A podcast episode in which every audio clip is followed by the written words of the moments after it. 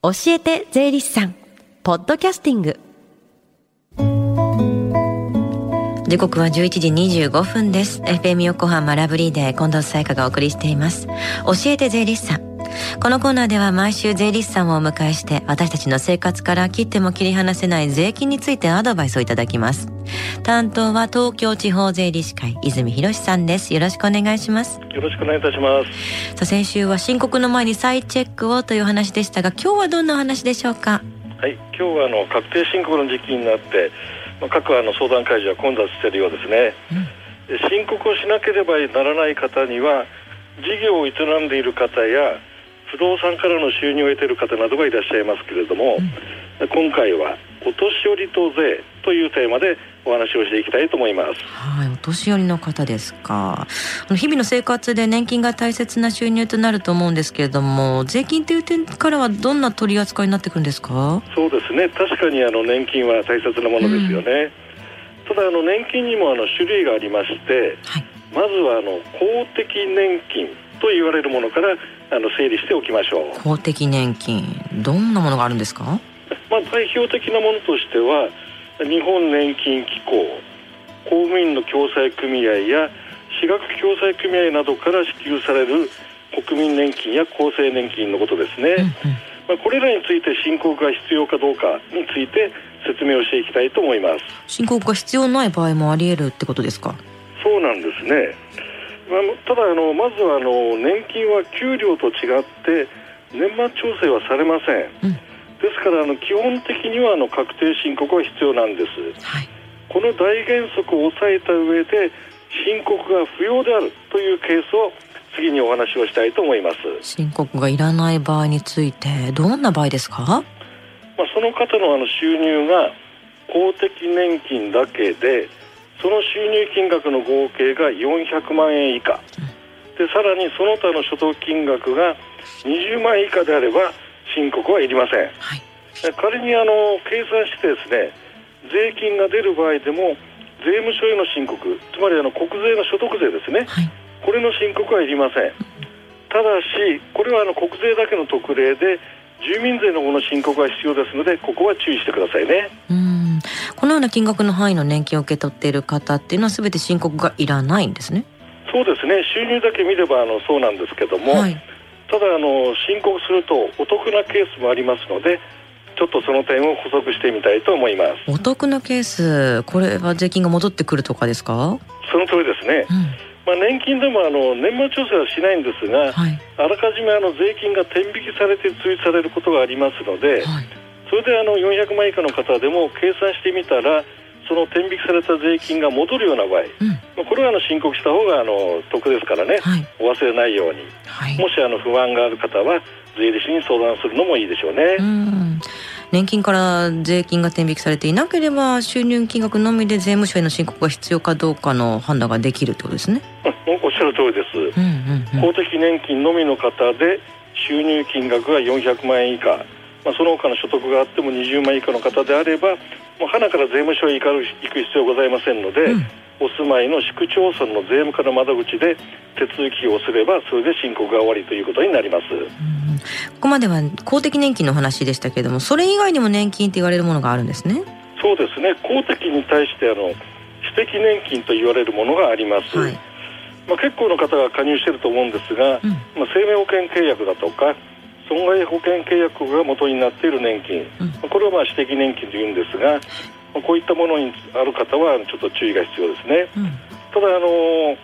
これらの年金についてはあの公的年金と同じような申告不要との特例はありませんのでそこだけは注意してくださいね。うん。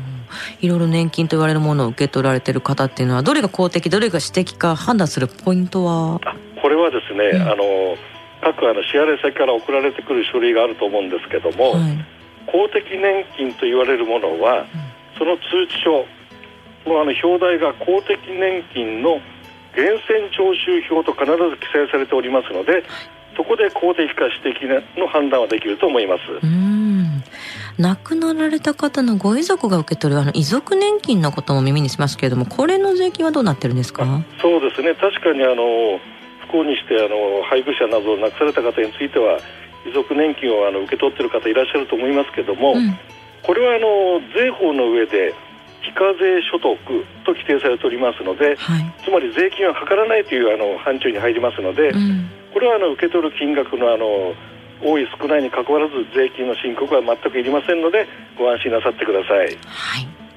さあ、そして今日は最後に聞き逃した、もう一度聞きたいという方、このコーナーはポッドキャスティングでもお聞きいただけます。FM 横浜のホームページ、または iTunes ストアから無料ダウンロードできますので、ぜひ、ポッドキャスティングでも聞いてみてください。番組の SNS にもリンクを貼っておきます。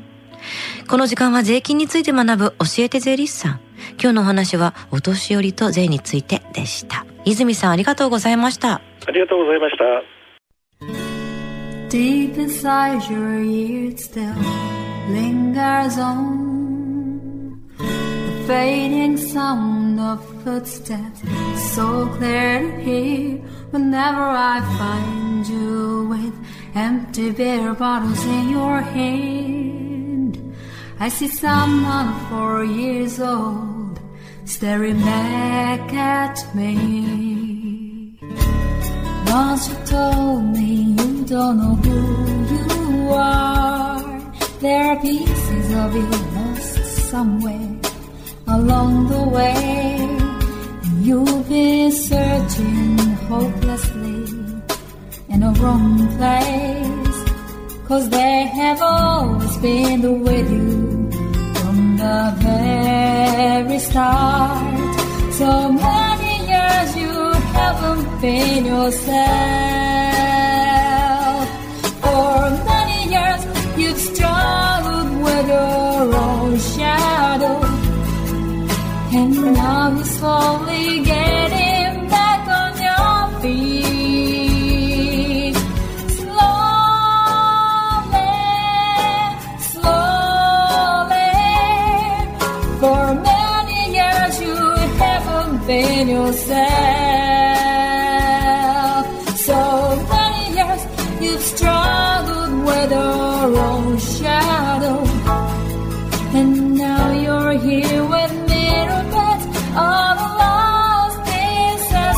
Another.